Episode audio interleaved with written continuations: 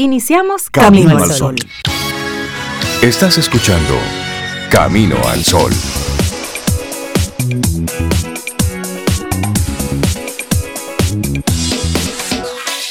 Buenos días, Cintia Ortiz, Sobeida Ramírez, todos nuestros amigos Camino al Sol oyentes. Muy buenos días, sí, es de día. Muy buenos días, Rey, Cintia. ¿Cómo están ustedes? Laurita también, a nuestros amigos Camino al Sol oyentes. Sí, es de día, Rey. Hoy amaneció que parece de día, porque ayer, recuerdan, estaba oscuro todavía. Ayer. Casi a las 9 de la mañana estaba oscuro, pero hoy no. Está un poco diferente ayer. Sí. Y sí, es de día, sí. Es de día y no cualquier día. Hoy es un martes 13. ¡Ay, martes bueno! Ay, sí, día de buena suerte. Bueno. Hola, Sobe, sí. Rey, Laura. Hola. Y buenos días a ti, Camino al Sol oyente. Sí, esos días de martes 13, viernes 13. No. Esos días son días buenos. La suerte echada ahí es si usted no hizo lo que tenía que hacer. Exactamente. Claro. Igual más. Los gatos negros, caminar bajo una escalera. Correcto. Eso. Todo eso. Así lo importante es que hoy tú hagas de este día un día potente, bueno. Tan bueno como tú lo proyectes, tan organizado como esté. Bueno, él se desorganiza por ahí. Pero lo importante es que conectemos con la idea propuesta desde Camino al Sol para todos los Camino al Sol oyentes. Tan real como lo pienses. Sí, vamos a quitar el humo. Vamos a soplarlo. Que se vaya, para que se quede lo real. En el chocolate, la espuma, no. La esencia, el chocolate. Y así con cualquier otra bebida que haga espuma, por supuesto. Quítele la espuma y vámonos a la esencia. A eso es que te queremos invitar hoy, a que seas tan real como lo pienses. A que lo que ves es lo que hay. Lo que hay es lo que ves. Es lo que ves. Es una canción, da igual. Ah. Mira, tan real como lo pienses. Me gusta eso. Gusta esa actitud. Porque hace como que uno lo que tiene en la cabeza como sueño, pues lo vaya como concretizando. Aterrizando. Correcto. Aterrizándolo, sí. ¿Puedo esto? Sí. ¿Puedo? Sí. ¿Lo quiero? Sí. ¿Lo necesito? Sí o no. Es decir, ve haciéndote las preguntas reales. Hacia lo que estoy poniéndole todo el empeño, todo el interés. ¿Realmente vale el esfuerzo? ¿Yo quiero hacer eso? Es decir, vamos hoy a tomarnos un momentito para pensar en la realidad de todo lo que estamos haciendo. Y es posible que nos sorprendamos haciendo precisamente cosas que no queremos, diciendo que nos gustan cosas que no nos gustan, simplemente para complacer a otros. Así es. Estar compartiendo la vida con personas que realmente tú como que no comulgas. Entonces hoy te invitamos desde Camino al Sol a que vivas desde la realidad, desde la honestidad, desde la transparencia contigo. Lo demás, pero primero tú contigo, para que a partir de ahí vayas entonces tomando decisiones sobre tu vida. Y después de ese masterclass, es comenzar Camino al Sol. Esa es una muy buena invitación, tan real como lo pienses, aquí aterrizado. Pero también, como dice Sobe, tú construyes con la mente. Entonces, lo que sea, a lo que tú le dediques más pensamiento es lo que vas a construir en tu realidad. Así que procura que eso que ocupe tanto tu mente sean cosas positivas, sean cosas de crecimiento, sea lo que tú quieres, no lo que acomoda la agenda de otra persona. Pero al final del día, al final de la vida, cuando tú pasas ese balance, ¿viviste la tuya? ¿Viviste la de alguien más? Recuerda que no hay vuelta atrás. Ahí ya no hay vuelta atrás. Y que es una solita. Hay una cosa que se llama tiempo, que con eso no se puede negociar. Laboratorio Patria Rivas presenta en Camino al Sol, la reflexión del día.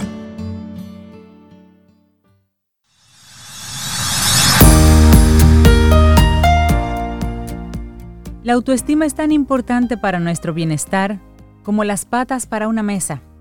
Es esencial para la salud física y mental y también para la felicidad. Juan Armando Corbin. Tu vida es un reflejo del estado de tu mente.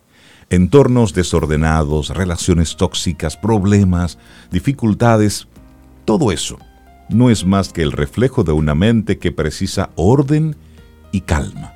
Entonces aquí en Camino al Sol te contamos cómo influye todo eso en tu estado emocional. Claro, y comenzamos con una pregunta, Rey y Cintia. Amigo, amiga, Camino al Sol oyente, ¿alguna vez has sentido que la vida es injusta? ¿Que no recibes las oportunidades que mereces o que los demás no te tratan como deberían? Yo creo que todos hemos atravesado momento, temporadas en las que nada parece salir bien y como dice Rey, o sea, todo te cae. Así es. Bueno, y en esas etapas en las que nos sentimos estancados o perseguidos por la mala suerte, ahí hemos caído todos en algún momento. En realidad, todo lo que nos rodea, todo lo que te rodea es en gran parte un reflejo del estado de tu mente y por lo mismo tienes la posibilidad y la responsabilidad de actuar para cambiarlo. Muchos de nosotros hemos caído en el victimismo y en el sentimiento de indefensión ante la vida. Hemos permanecido durante años creyendo que lo que sucede está fuera de nuestro control y que por ende no podemos hacer más que resignarnos ante ello. Sin embargo, si no te gusta el estado en el que se encuentra tu vida, tienes la opción de dirigir la mirada hacia adentro para encontrar respuestas. Claro, y es que el estado de tu vida es un reflejo del estado de tu mente, y ya comenzamos a decirlo. Cuando estamos descontentos con la realidad que creemos nos ha tocado vivir, no siempre somos capaces de precisar qué es lo que nos incomoda. Tal vez nos sentimos poco exitosos, o que es falta de amor el tema, o falta de reconocimiento, o cansados de luchar contra circunstancias adversas. Como hemos dicho, está en nuestras manos realizar un cambio, pero para eso primero debemos identificar qué es lo que necesitamos o deseamos modificar. Un ejercicio tan sencillo como esclarecedor consiste en observar el estado de nuestra vida, analizarlo y responder entonces a algunas cuestiones un poquito complicadas. La primera preguntita que tienes que responderte, porque es un proceso de investigación personal. ¿Cómo está tu entorno? Qué buena pregunta. Bueno, los espacios en los que habitamos, trabajamos o que pasamos gran parte de nuestro tiempo son un claro reflejo del estado de nuestra mente. ¿Cómo están los tuyos? ¿Mantienes tu espacio ordenado, limpio, despejado? ¿O por el contrario, convives con la desorganización, con el caos, con la acumulación de objetos? Es cierto que el desorden potencia la creatividad. Bueno, y el pensamiento original, dicen algunos, y del mismo modo una excesiva atención a la pulcritud puede ser signo de pensamiento obsesivo, cuadrado. Sin embargo, cuidar de nuestros ambientes es también una forma de cuidarnos a nosotros mismos, y si no hallas la motivación o el tiempo para ocuparte de lo primero, probablemente también estás desatendiendo lo segundo. Mira a tu alrededor, mira a tu entorno. Hay confusión, hay acumulación, hay una sensación de dejadez. Esto es también lo que está ocurriéndote a nivel interno. Así es probable que te cueste soltar el pasado, priorizar, encontrar orden dentro de tus propios pensamientos. Cuando llegues a la oficina, ese es el primer ejercicio que te invitamos a hacer desde Camino al Sol. Observa cómo está tu espacio laboral. Por supuesto, si estás en tu casa, observa cómo anda todo. Es posible que, así como esté afuera, también esté dentro. Y a veces pasa, Rey, que uno lo que se ve, lo más visible, lo tiene ordenadito y limpiecito. Pero siga explorando. No abras esa caja. No abras ese closet. Ni esa gaveta. Y esa despensa. Pero es todo que hay que revisarlo. Sí. Eso es parte de su entorno. Sí. Eso que usted a primera vista no visualiza, pero también eso hay que revisarlo. Y también otra pregunta, ¿cómo están tus relaciones? Somos la suma de aquellas personas con las que más tiempo pasamos y a la vez las relaciones que mantenemos con ellas son un reflejo de la que mantenemos con nosotros mismos. ¿Sientes que estás rodeado de personas cariñosas y respetuosas? ¿Personas que te enriquecen y te aportan positividad? Perfecto. Esta es una buena pista de que esas mismas cualidades predominan dentro de ti y por lo mismo seleccionas vínculos que te reflejan. Ahora, si sientes que quienes están a tu alrededor son egoístas, desconsiderados o tóxicos, piénsalo antes de culpar a la mala suerte, al gato negro, a la escalera, nada de eso. ¿Por qué aceptas ese trato y continúas en esas relaciones? ¿De qué manera puedes estar contribuyendo tú a ese tipo de dinámicas? Bueno, y la tercera pregunta, lo tercero que tenemos que revisar, ¿cómo están tus circunstancias? Ya revisamos el entorno, ya revisamos relaciones, ahora las circunstancias. Plantéate cómo están tus circunstancias. ¿Crees que tienes una vida sencilla y feliz, repleta de opciones? ¿O sientes que todo es complicado, oscuro, difícil? Los adjetivos que utilices para designar tu realidad son los que también aplican para el estado de tu mente. No vemos las cosas como son, vemos las cosas como somos. Tanto el sufrimiento como las oportunidades parten de nuestra mente. Repite esa línea. Tanto el sufrimiento como las oportunidades parten de tu mente, de nuestra mente. Así es. Y hablando de mente, bueno, pues cambia el estado de tu mente. En suma, si no te gusta lo que estás viendo fuera, comienza por modificarlo de dentro. Cuando algo de tu realidad exterior te perturbe, pregúntate qué parte de ti puede estar reflejando. ¿Tu armario está lleno de objetos inservibles? Trabaja el desapego, aprende a soltar cargas del pasado, sientes que no te respetan, comienza a respetarte tú mismo. ¿Te parece complicado?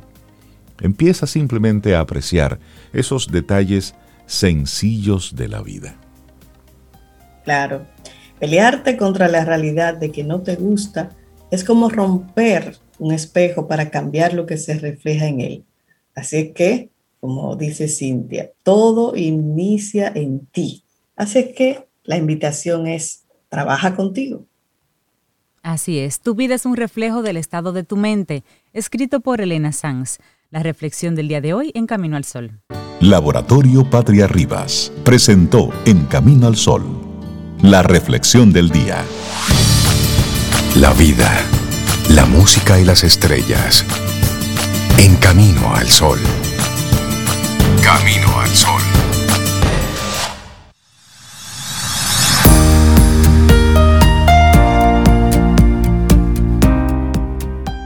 Dice el Dalai Lama que una mente calmada trae fortaleza interna y autoestima, y eso es muy importante para la salud mental. Gracias por estar con nosotros, conectados a través de las diferentes vías. Y sí, todos hemos sido testigos con mucho asombro lo que la inteligencia artificial puede causar en nuestro día a día. Y es posible que te digas, no, yo no he tenido ningún tipo de experiencia. Bueno, pues es posible que no sepas cómo llamar, que no sepas cómo llamar a esa magia que sucede, magia entre comillas, que sucede cuando tú estás hablando sobre algo con algún amigo y de repente abres tu celular para buscar algo o ver Instagram y de repente todo sobre lo que tú estabas hablando ya está lleno de publicidad, tu feed de esa red social, por ejemplo. O cómo tú haces una búsqueda puntual sobre algo de tu interés en la web y luego comienzas a recibir anuncios, todo lo que tiene que ver relacionado con esos productos o esa línea en la industria, te inunda donde quiera que observas. Bueno, pues ahí está metida la inteligencia artificial, solo por mencionar algunos detalles. Pero oigan esto, lo que dice Sundar Pichai. ¿Quién es Sundar Pichai? Bueno, él es el líder de Google. Él dice, la inteligencia artificial supondrá un cambio más profundo que el fuego, la electricidad o el internet. Y eso, wow, señores, es mucho decir. Esas son palabras mayores y más cuando vienen de este líder de una de las instituciones más complejas, importantes y ricas de la historia. Y muchos países están restringiendo el flujo de información, aunque el modelo a menudo se da por sentado. Esa es la Internet libre y abierta, que está siendo atacada en países de todo el mundo, y eso lo advierte, como decía Rey, el director ejecutivo de Google, Sundar Pichai. Bueno. Sostiene que eso es importante, eso que dice él, sobre Rey. Sostiene que la inteligencia artificial es más importante y profunda que otros descubrimientos anteriores, como el fuego, la electricidad o el internet. Y eso es mucho. Las próximas revoluciones. Vamos a hablar un poquito de preguntas que le hizo un medio internacional a este señor, a Sundar Pichai. Como jefe tanto de Google como de su empresa matriz Alphabet, Pichai es el líder de productos tan variados como Waze, que lo usamos todos los días, Fitbit y DeepMind, los pioneros de la inteligencia artificial. Además, supervisa Gmail, Google Chrome, Google Maps, Google Earth, Google Docs, Google Fotos. Nuestra vida. Si usted se cree que tiene mucha responsabilidad en su trabajo, lea esto. Y entonces, luego, ¿verdad? Vamos a pasar ese filtro otra vez. También está encargado de supervisar el sistema operativo Android y muchos productos más. Durante los últimos 23 años, Google probablemente le ha dado forma a Internet, en su mayoría libre y abierta, más que cualquier otra empresa. Y es cierto. Y en medio del susurro de las hojas y la luz del campus de Google en Silicon Valley, un hermoso lugar, ahí fue donde hicieron esa entrevista y hablaron del próximo cuarto de siglo, visionaron. Eso debió ser una conversación maravillosa, café y hablar con este señor. Vamos a hablar de los próximos 25 años. Bueno, y oigan por dónde anda este señor y todo su equipo. Él dice que durante el próximo cuarto de siglo, otros dos desarrollos van a estar revolucionando aún más nuestro mundo. Ya hemos mencionado la inteligencia artificial, pero es probable que no hayamos escuchado el concepto, el término de computación cuántica. Esos son los dos que él prevé para los próximos. La inteligencia artificial y la computación cuántica. Y él dice, sobre lo primero, sobre la inteligencia artificial, él lo ve como la tecnología más profunda que la humanidad jamás desarrollará y en la que trabajará. Si piensas en el fuego, en la electricidad o en Internet, es así, pero creo que la inteligencia artificial es mucho más profundo. Y luego dice, la inteligencia artificial es en la base ese intento de replicar la inteligencia humana en máquinas. Varios sistemas de inteligencia artificial ya son mejores que los humanos para resolver tipos particulares de problemas. Sobre la computación cuántica es un fenómeno totalmente diferente. La computación ordinaria se basa en estados de la materia, que son binarios, 0 o 1. Nada intermedio. Estas posiciones se denominan bits. Pero, usted tomó café, por cierto, antes de darle todo este bombeo de información. Desayunó, ¿eh? Desayunó, porque esto es fuerte. Sí, esto es profundo, pero es una realidad. Él dice, pero a nivel cuántico o subatómico, la materia se comporta de manera diferente. Puede ser 0 o 1 al mismo tiempo, o en un espectro entre los dos. Es decir, un algo entre 0 y 1. Las computadoras cuánticas se basan en qubit, que tienen en cuenta la probabilidad de que la materia se encuentre en uno de varios estados diferentes. Esto es algo alucinante, pero podría cambiar el mundo. Eso dice Pichai. Bueno, y él, Pichai, y otros tecnólogos líderes encuentran aquí algunas estimulantes posibles. Por ejemplo, la mecánica cuántica no va a funcionar para todo, dicen. Hay cosas para que la forma en que hacemos la computación hoy siempre será mejor, pero hay algunas cosas para las que la computación cuántica abrirá una gama completamente nueva de soluciones. Sundar Pichai ascendió en las filas de Google al ser el gerente del producto más efectivo, popular y respetado en la historia de la compañía. Ni el navegador Chrome ni Android, el sistema operativo móvil, fueron idea suya, pero Pichai fue el gerente de producto que los condujo a la dominación global bajo la atenta mirada de los fundadores de Google. En cierto sentido, Pichai ahora gestiona los desafíos infinitamente mayores de la inteligencia artificial y la computación cuántica, y lo está haciendo mientras Google se enfrenta a un aluvión diario de escrutinio y críticas en varios frentes, por nombrar solo 3, esos frentes en los que está siendo atacado: impuestos, privacidad y presunto monopolio. Así es, son de los grandes problemas que enfrenta no solamente Google, también Facebook ha tenido esa misma situación, monopolio efectivo. En los últimos argumentos, Pichai argumenta que Google es un producto gratuito y que los usuarios pueden ir fácilmente a otra parte. Eso es para argumentar un poquito la parte del monopolio. No, yo tengo un producto que es gratuito, la gente puede o no puede tomarlo. Si nos prefieres otra cosa. Digamos que por ahí más o menos va la línea de su argumento. En preparación para la entrevista, esta persona, este investigador, pues conversó con una docena de ejecutivos actuales y anteriores de Google antes de sentarse con Sundar Pichai. Otros altos ejecutivos de grandes firmas tecnológicas, reguladores y estrategas del sector tecnológico. Y algo bien interesante es que todos esos ejecutivos dijeron que no se puede discutir el crecimiento del precio de las acciones de Google bajo esta dirección ejecutiva de Pichai. Casi se ha triplicado. Y es una actuación fenomenal, sobre todo con que este gran ejecutivo cuente con el respeto de la industria, de sus pares en otras empresas o dentro de la misma empresa. Eso es un gran valor, digamos, que Sundar Pichai le agrega a esta empresa. Hubo un veredicto del juez Boasberg en Facebook que dijo que no era necesario. Bueno, la mayoría de los reguladores dijeron que era necesario diseñar nuevas leyes y lenguajes para mejorar y ejercer un mejor escrutinio sobre este tipo de gigantes corporativos, Google, Facebook y demás. Y hubo un veredicto en el que decía que la definición de monopolio debería ampliarse para reflejar este nuevo mundo.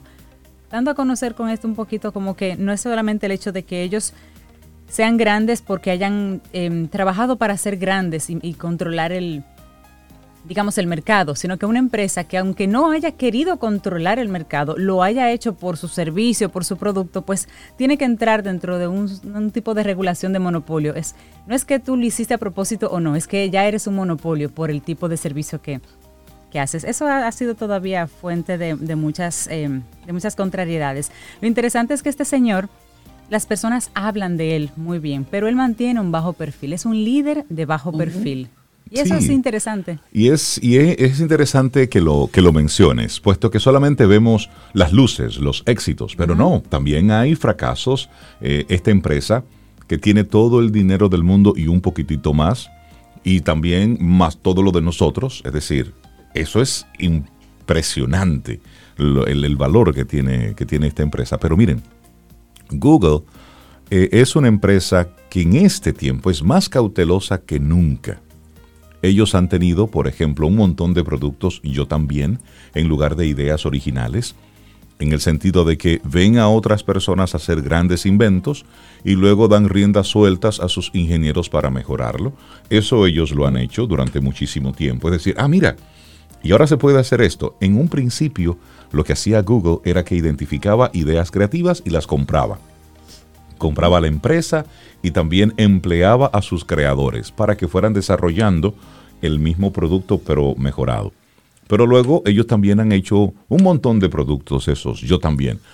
El tuyo tiene una camarita que es así, pues yo también.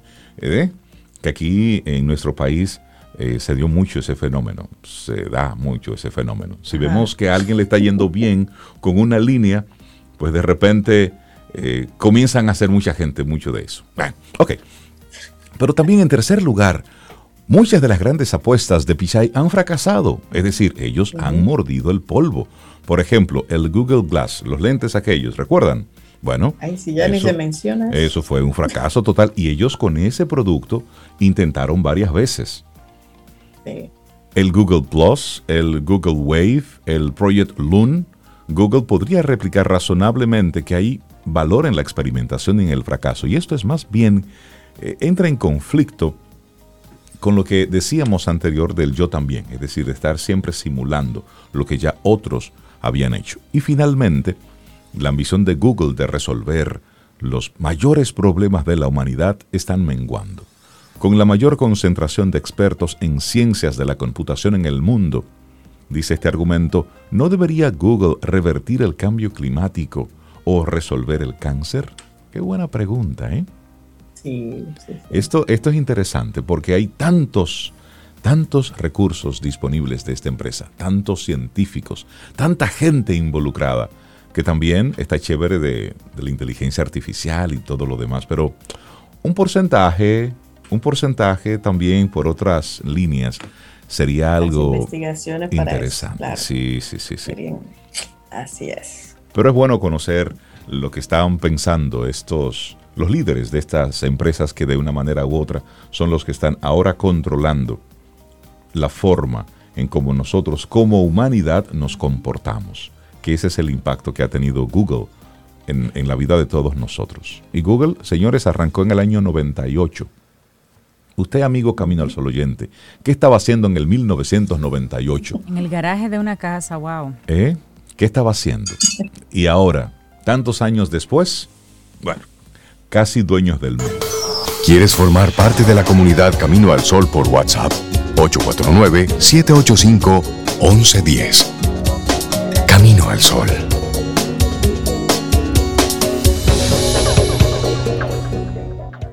Bueno, darle los buenos días, la bienvenida a nuestro buen y querido amigo Carlos Yunén del Centro Gerencial Meta. Carlos, buenos días.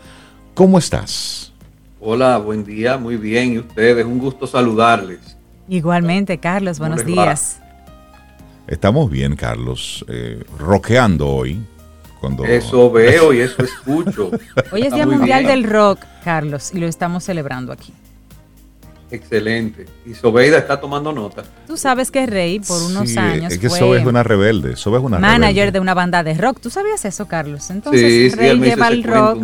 Ah, bueno, pues él tiene el rock así. Él nunca muy deja de sorprenderme. Ah. ¿A ti no te gusta el rock, Carlos? Sí. Sí, ¿verdad? Oh, tú, claro, mírale la cara, le gusta el rock. Sí.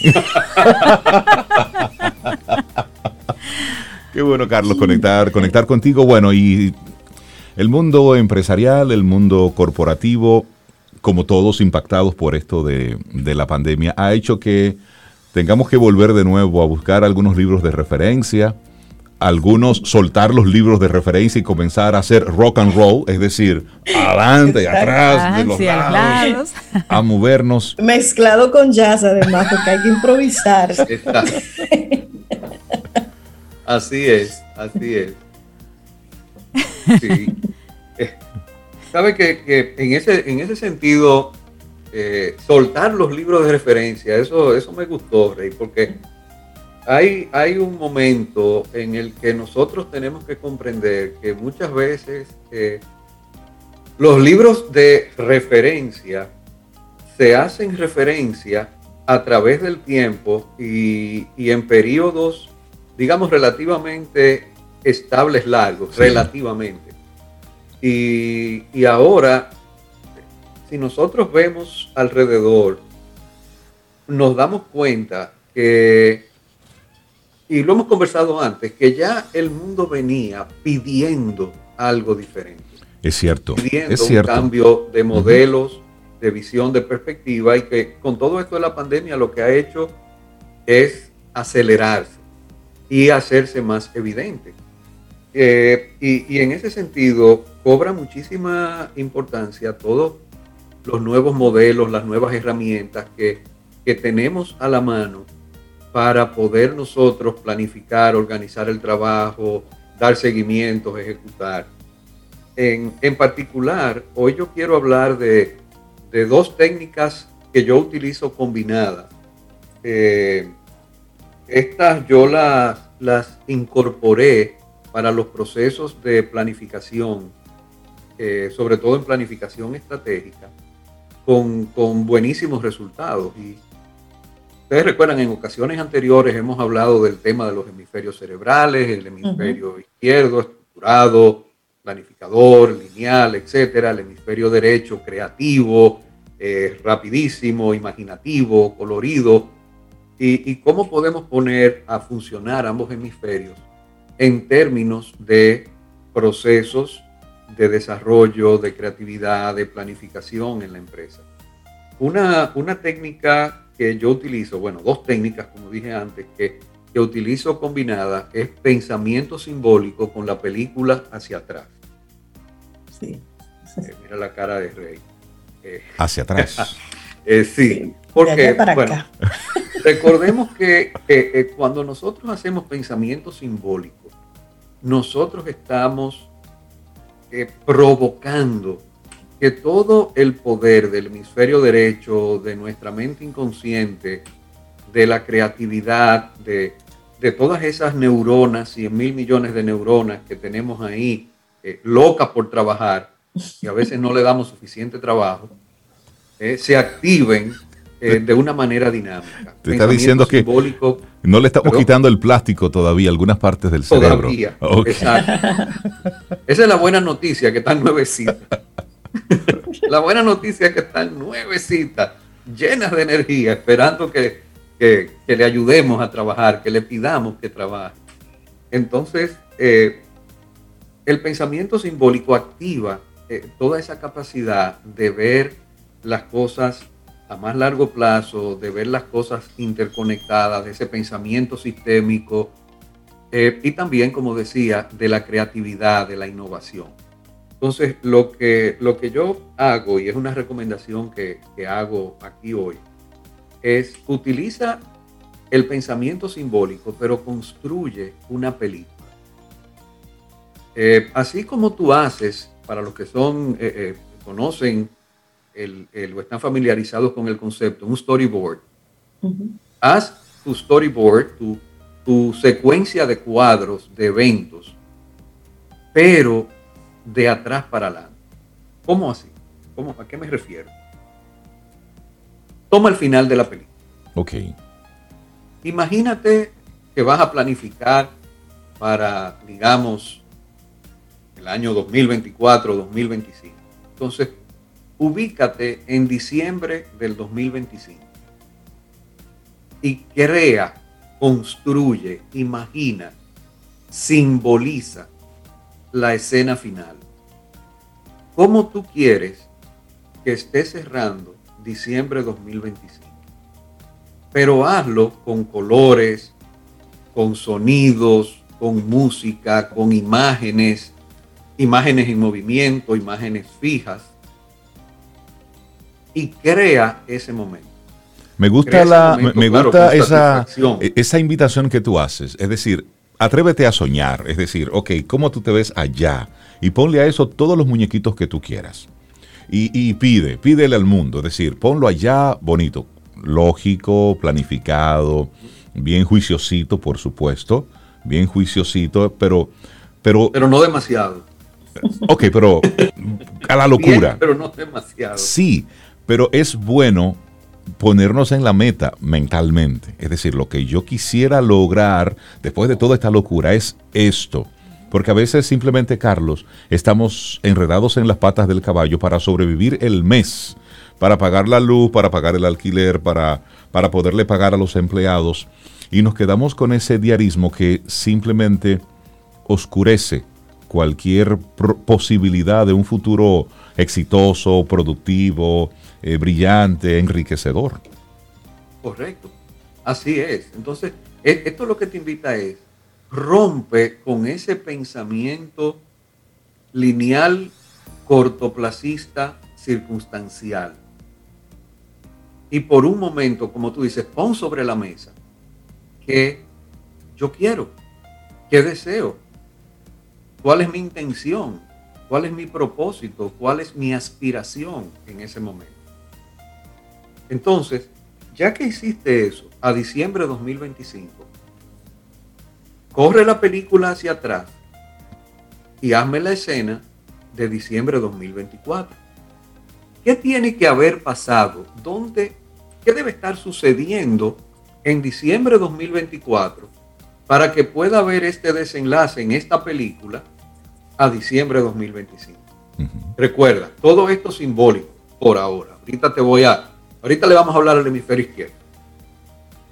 Y así sucesivamente tú vas construyendo los cuadros como escalones, pero siempre focalizado en el final, en el objetivo a ese periodo que te propusiste, en esa visión, en esa imagen, en ese pensamiento simbólico, gráfico, colorido, movido.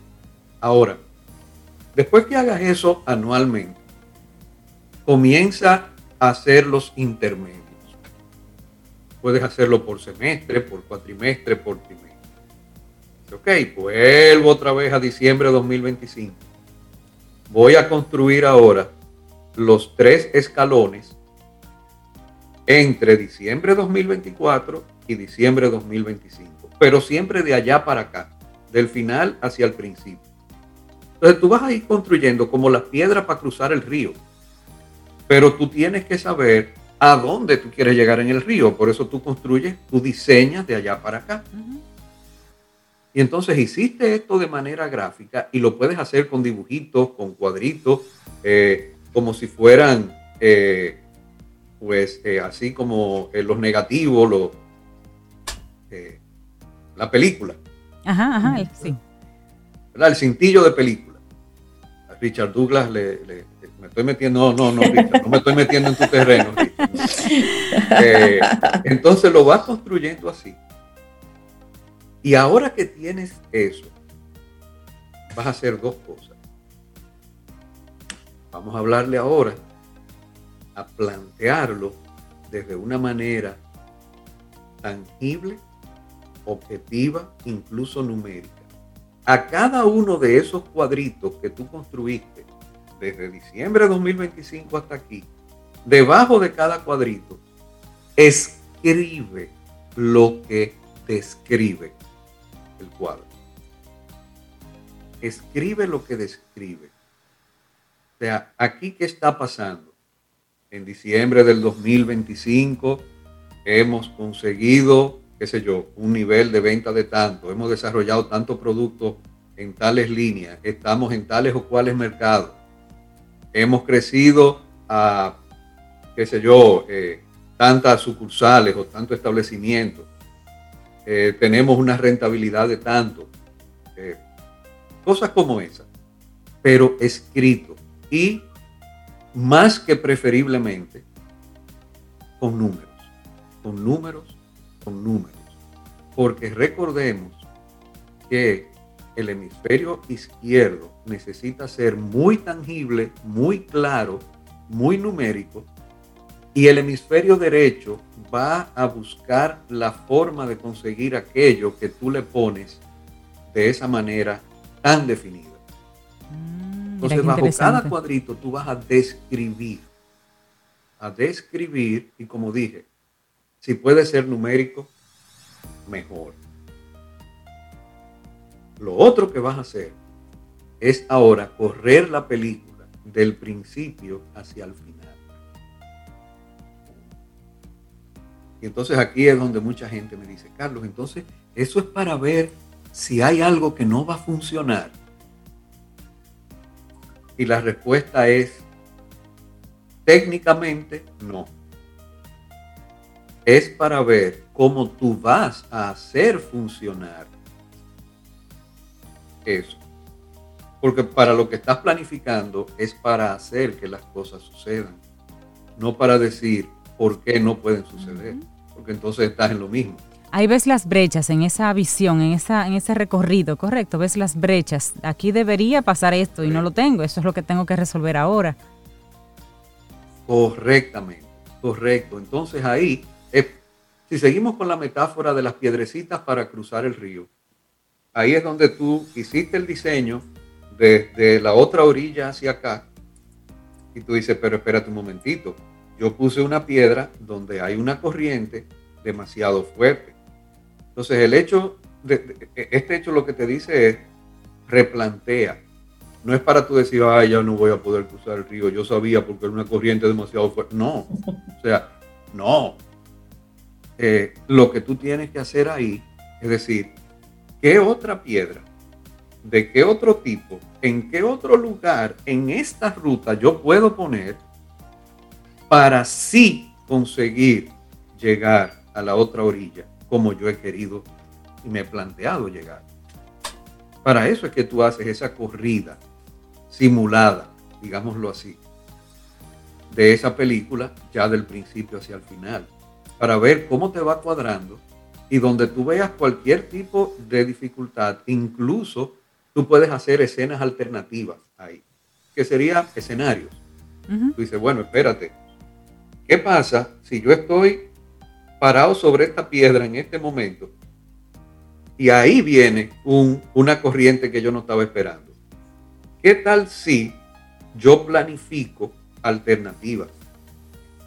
Yo puedo tener dos piedrecitas, una de este lado, un poquito más plana, una de este lado, menos plana, pero tal vez más grandecita, en un punto un poquito más abajito. ¿Mm? Uh-huh. Y en el momento que yo llegue ahí, yo tengo dos opciones. Palabra hermosa esa, ¿eh? Opciones. Eso, tener opciones. Entonces, de esa misma forma, vamos haciendo un plan, que puede ser un plan para tu vida, que puede ser un plan para tu empresa, que puede ser un plan para un proyecto, para un departamento, para un equipo de lo que sea. Lo importante aquí es, comienza desde el final.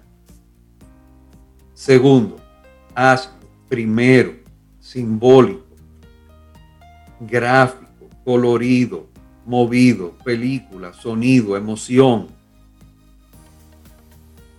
Tercero, escríbelo, descríbelo. Uh-huh. Cuarto, comprueba. Quinto, desarrolla o elabora alternativas donde creas que las vas a necesitar, con el propósito en mente de que estás ahí para lograr cruzar a ese otro lado, a esa otra orilla. No para decir por qué no se puede. Y ustedes dicen, ok, y luego de todo eso, ¿qué hago? No, ya cruzamos. Hay que sostenerse. ¿Perdón? Ahora, ya cruzamos, Carlos, ahora hay que sostenerse del otro lado. Bueno, ya diseñamos el cruce. Ahora, antes de hacer el último paso, lo que tenemos que hacer es determinar qué voy a necesitar, en qué momento, quién, dónde, cuándo, en qué me debo preparar, cómo debo ahorrar, cómo debo invertir, qué recursos debo tener. Por ejemplo, qué tecnología yo debería tener, qué tipo de personal, qué tipo de profesionales, qué tipo de ayuda yo debo tener. ¿Qué presupuesto voy a tener? ¿De dónde yo voy a ir sacando ese dinero? ¿Cómo yo voy a ir canalizando los ingresos para prepararme para ese momento? Y tener los fondos para poder hacer esa acción, esa inversión.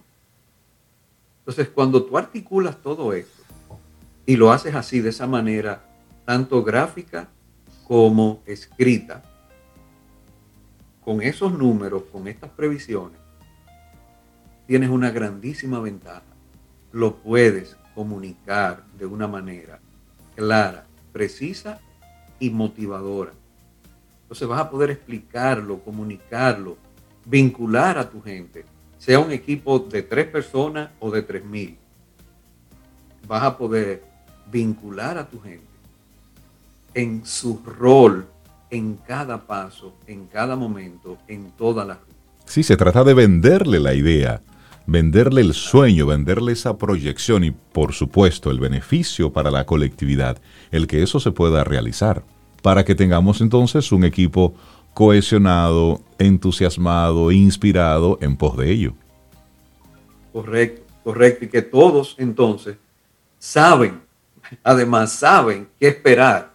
Y podemos reforzarnos. Si yo veo que tú te estás quedando atrás en el cruce del río, yo puedo ver cómo te puedo ayudar y viceversa.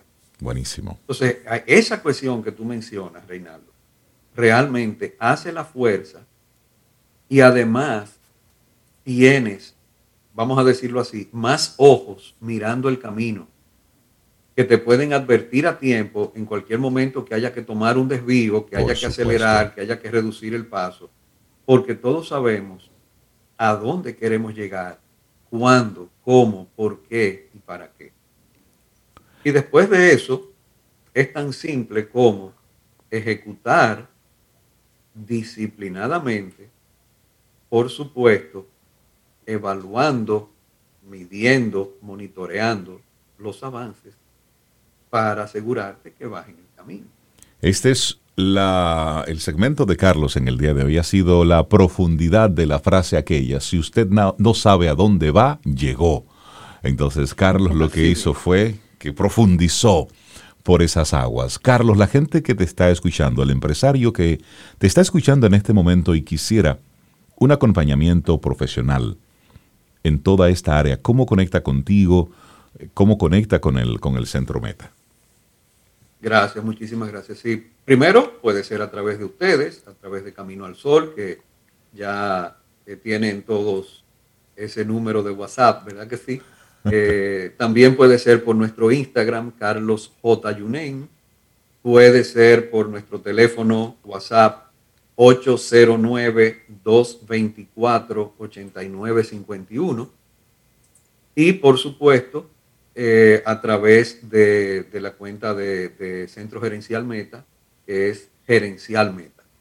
Buenísimo. Carlos Yunén, estratega de negocios, ingeniero organizacional, bueno, y colaborador de Camino al Sol desde el día 1. Carlos, un abrazote. No, del día menos 10. Ah, menos 10, es cierto. Fueron 10 días antes. Carlos, que tengas una muy buena semana. Para iniciar tu día, Camino al Sol. Cintia, ¿qué nos tienes para hoy? Camino al Sol. Una frase también maravillosa, y esta es de Tom Stoppard, y dice: una actitud saludable es contagiosa, pero no esperes a tomarlas de otras personas. Sé tú un portador. Es martes y estamos a 13 de julio, un martes de muy buena suerte, tan buena suerte como usted la haya trabajado. Sí, porque es muy fácil. Ay, yo sí tengo mala suerte. Ajá, mi querido, mi querida. ¿Y qué está usted haciendo en pos de hacer nada, buscar su buena suerte? ¿Está bajando el lomo? ¿Está haciendo la tarea? Haciendo lo que debe. Fájese, porque sí. Porque celebrar es muy bueno, pero antes de la celebración viene el trabajo, viene el esfuerzo, viene el día a día, el no escuchar algunas cosas, algunas voces, y sí escuchar otras voces para ir trabajando en pos de eso. Y una conquista, y un año, y el otro, y colaboradores, y se va sumando gente, ideas, y es todo lo que está celebrando la Nacional, que está cumpliendo 49 años.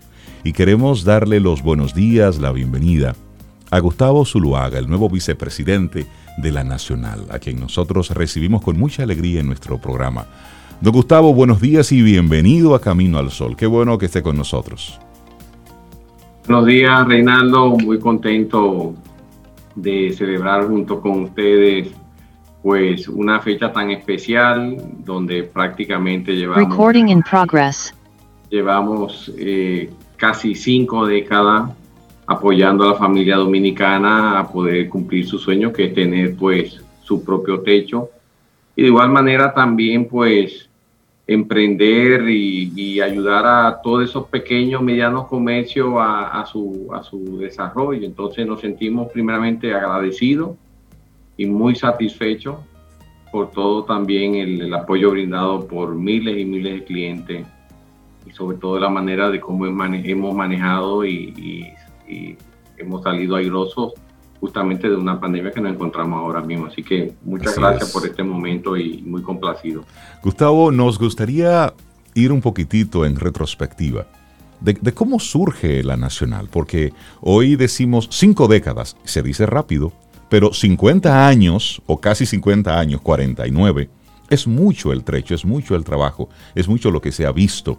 ¿Cómo surge la idea de la Nacional y cómo ha sido un poco ese recorrido en el país? Fíjense, lo primero es la idea de una persona especial, con mucho coraje, que es nuestro fundador, el doctor Freddy Reyes, quien pues ha estado acompañando justamente estos mismos 49 años con nosotros. Y realmente es con llamemos así, con el principal foco de poderle brindarle ese sueño a esa familia dominicana, tener su techo a través del ahorro. Entonces, de esa forma, pues nosotros empezamos a acompañar a las personas a través de una pequeña cuenta de ahorro, ir acumulando, llamemos así, producto de los esfuerzos, como tú muy bien decías al inicio del programa. Ese día a día de trabajo, las personas dando lo mejor de sí mismo y contribuyendo chele a chele para finalmente pues darle nosotros un financiamiento. Y de ahí pues ha venido todo un proceso de diversificación, de desarrollo. Antes era cuenta de ahorro y préstamos hipotecarios. Ya luego empezamos a diversificar no solamente para la casa y su cuenta ahora, sino para financiarle su educación, darle pues una tarjeta de crédito también con un mecanismo de sustento en los momentos pues que necesitara o tuviera una emergencia, para financiar su vehículo, y todo ese proceso nos ha llevado al día de hoy a inclusive a toda esta dinámica y aceleración digital que todos, como ustedes saben, nos encontramos. Fíjense que ahora mismo estamos haciendo prácticamente una entrevista totalmente digital y virtual, y cada quien en su... Así es. Ha sido una trayectoria realmente de miles y miles de colaboradores que han dado lo mejor a través de esas décadas, en donde ha venido un proceso también de renovación de colaboradores en generaciones diferentes, y que nos hemos ganado ciertamente, yo creo que es el mayor valor nuestro, la confianza de cada uno de esos socios ahorrantes que tenemos, que nos distinguimos realmente por la cercanía, por ese acompañamiento, por brindarle ese trato personalizado, un cafecito en nuestras oficinas, aún en este mundo digital. Uh-huh. Y nada, pues muy satisfecho realmente. Y en ese trayecto, Gustavo, si tiene el dato, aproximadamente a cuántas familias ha beneficiado la Nacional para que pueda tener su techo. Mira, lo primero es, desde financiamiento, nosotros hemos financiado en estos 49 años aproximadamente más de 80,000 viviendas públicamente. Wow. Eso son cifras... Claro, importante. Claro. Y no solamente el tema de financiarle la vivienda, sino de darle la confianza de a más de 300,000 ahorrantes tener el esfuerzo de su trabajo en sus cuentas. Sí. Yo creo que eso también es un apoyo y una seguridad que también le hemos brindado con la madurez y llamemos así la misma solidez que hemos podido ir logrando a través del tiempo. Y no solamente la familia para tener su propio techo. Nosotros también tenemos miles y miles de clientes que han podido hacer su pequeño negocio sencillamente con el soporte y financiamiento también nuestro, prácticamente así nacionalmente. Uh-huh.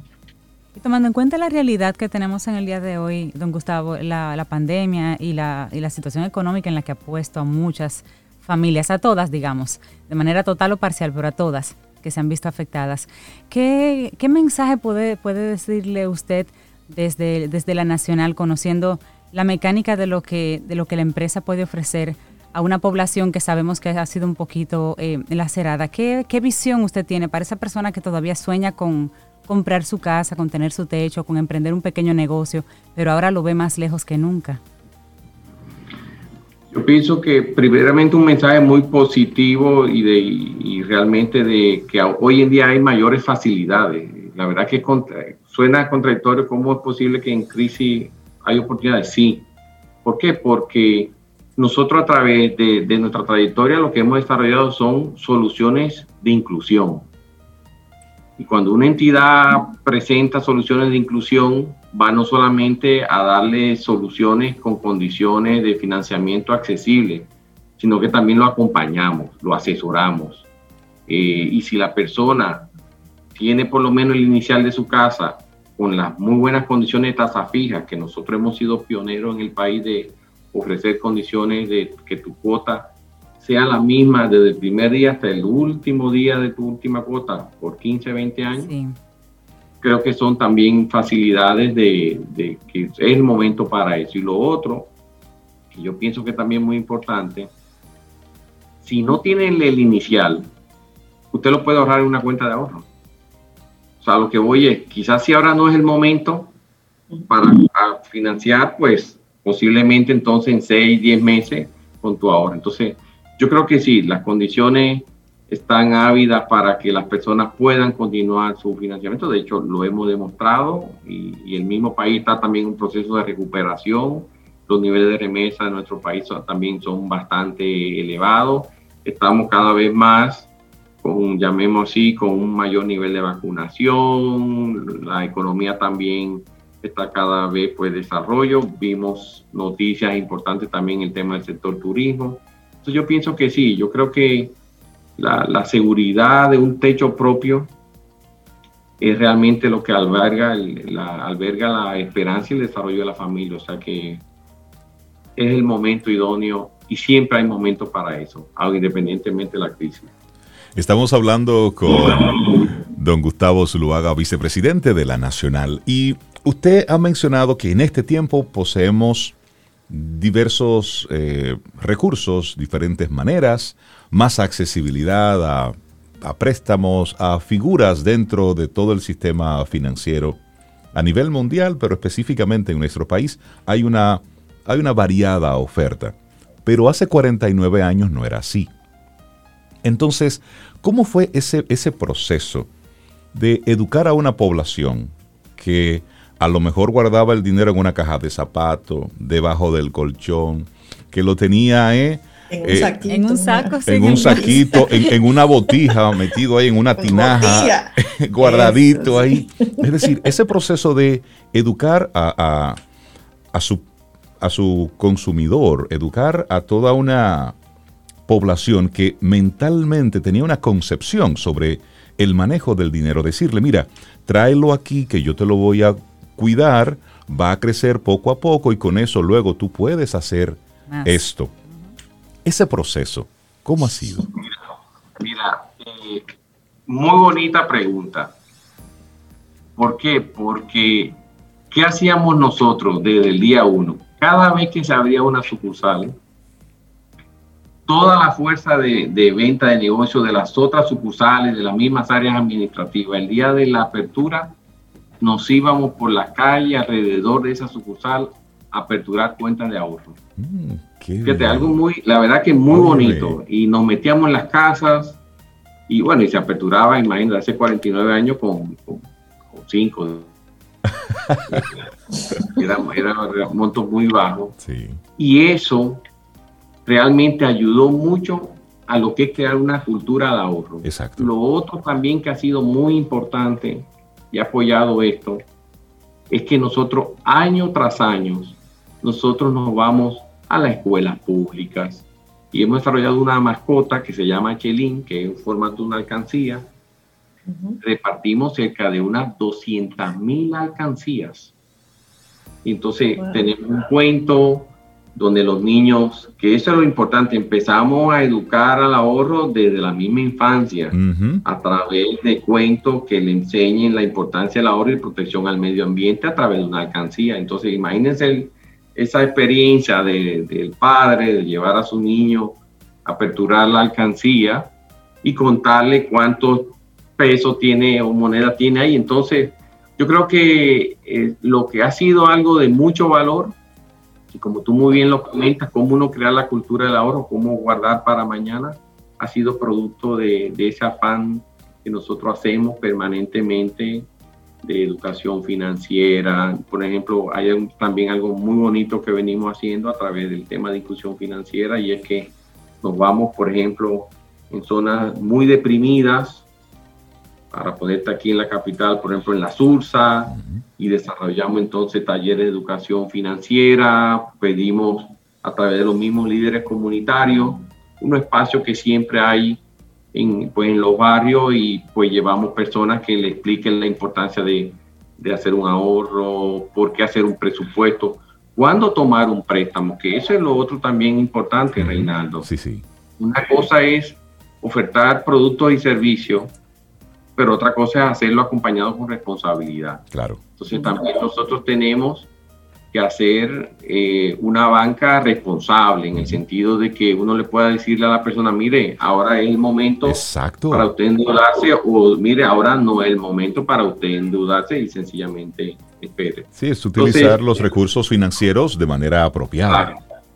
Claro, entonces nosotros tenemos un compromiso social de primero enseñarle a las personas a saber lo que es ahorrar, y luego usted comprometerse con un financiamiento. Y eso es lo que hemos hecho, vuelvo y te repito, miles y miles. Nosotros hemos dado ya millones de alcancías, la obsequiamos. Yo recuerdo mi alcancía, Gustavo, yo recuerdo mi alcancía. Yo de niño tenía la mía. Mira, me hiciste acordar también otra cosa que hemos hecho. Ajá. Nos metíamos a las clínicas y a los hospitales. Uh-huh. Y cuando una persona daba luz, le daban una alcancía al recién nacido. Ajá. Para que ustedes... Ah, wow. Wow. Sí. Qué bonito. Y esas cosas... Uno termina, uno no se da cuenta, sí. Y eso, el día de mañana, esa alcancía se convierte en ¿qué? En una claro. persona que tiene una cuenta de ahorro, que luego tiene una familia, y luego tiene su techo. Sí, porque claro. son símbolos, y al mismo tiempo tú vas conectando con la importancia de hacer un uso responsable del dinero. Así es. Gustavo, nuestros Caminos al Oyentes son activos, y ya hay personas que quieren saber, por ejemplo... Si en la Nacional se hace préstamo para mejoras de una casa y si para esa mejora había que dar algún inicial. Si hacemos mejora, lo único que se le pide es un presupuesto de la mejora. Uh-huh. No tiene que tener un inicial porque lo que se estila es que como ya tiene una vivienda, ya le sirve de garantía para ese financiamiento, por ende no necesita disponer de un inicial, un aporte de él. Y ya con el presupuesto, lo que se hace es que se le evalúa y se le va entonces desembolsando o completo o en la medida que vaya haciendo también la mejora. Ah, pero mira qué bien, por partes. Sí. Y de igual forma, se le puede dar también unas condiciones de tasa fija, que eso también le da mucha estabilidad a la familia, a saber que no va a tener una tasa variable y es lo que... también es un elemento de distinción que nosotros tenemos en nuestras opciones de financiamiento. O sea que sí puede a cualquier oficina acercarse y eso con mucha facilidad pues se le tramita. Bueno, y como estamos de fiesta, como estamos de cumpleaños, celebrando precisamente los 49 años de la Nacional, ¿qué tipo de actividades estarán ustedes realizando? ¿Tienen contemplado hacer algún tipo de encuentro para celebrar esto? Sí. Mañana, que justamente cumplimos los 49 años, pues tenemos un acto sabiendo pues todas las normativas de bioseguridad que hay que tener y también de limitaciones, pues se está haciendo algo, llamemos así, muy representativo, donde más que todo nuestra junta de directores y nuestro principal ejecutivo, encabezado por quien ha sido nuestro fundador, que nos sigue acompañando en el desarrollo de nuestra organización y en donde... Se hará un reconocimiento a su persona pues, por toda la trayectoria que ha tenido como forma de agradecimiento y de reconocimiento a su liderazgo. Entonces, pues será un momento, llamemos así, de regocijo, de celebrar juntos.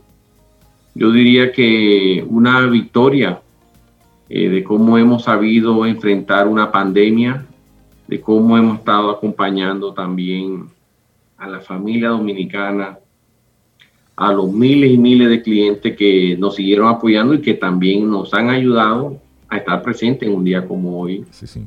Aún con los momentos difíciles. Entonces, yo creo que también es un motivo de celebración, de esperanza, claro. de regocijo, de una manera sencilla, simple, cercana, pero con mucho valor y mucha entrega desde el corazón a toda la sociedad, todos los miles de dominicanos y dominicanas, porque... de alguna manera pues tendrán conocimiento de esta noticia y a través obviamente de ustedes estamos muy contentos de compartirla. Claro, y hay que celebrarlo. Esos son motivos por supuesto de mucho regocijo de lo que se ha hecho y por supuesto de ir proyectando hacia el futuro. Para nosotros, don Gustavo, un placer haber conversado brevemente con usted sobre la Nacional, sobre lo que han hecho y por supuesto augurarles muchísimos años más para que sigan, por supuesto, dando ese servicio que es necesario porque cada persona, cada familia, el gran sueño es tener su casa. Por lo menos en sociedades como las nuestras, el que se casa, casa quiere, decía por ahí un eslogan hace muchísimos años que lo recuerdo, pero es cierto, el que se casa pues quiere tener su rinconcito, y el que no se casa también, toda persona quiere tener que cuando llueve no se moje, tener su casita, sí. Y bueno, y una empresa que haya surgido con esta visión, pues motivo pues por supuesto de muchísima celebración. Muchas gracias, don Gustavo. Y pues quizá para cerrar decirle muy agradecido, muy satisfecho por estos 49 años, por acompañar a miles de personas de, como tú muy bien decías, tener su techo. El dominicano, yo creo que aparte de su seguridad, de su techo, también es la hospitalidad. Sí. Es una manera donde el dominicano pues expresa su cariño visitando o recibiendo a una familia, dándole un cafecito, pues eso es compartir. Y yo creo que eso es lo especial que nosotros hacemos al dominicano, hacerle cumplirle su sueño de tener su propia casa y de acompañarlo en el desarrollo de su familia. Así que muchas gracias por estos minutos y como siempre aquí a sus órdenes, a todo el que nos está escuchando y a ustedes mismos, por supuesto. Bendiciones para todos. Muchísimas gracias. Felicidades y éxitos. Gracias. Hemos conversado con Gustavo Zuluaga, vicepresidente de la Nacional, a propósito de mañana ya, la celebración de sus 49 años. Y esperamos que hayas disfrutado del contenido del día de hoy. Recuerda nuestras vías para mantenernos en contacto. hola@caminoalsol.do. Visita nuestra web y amplía más de nuestro contenido. caminoalsol.do. Hasta una próxima edición. Y pásala bien.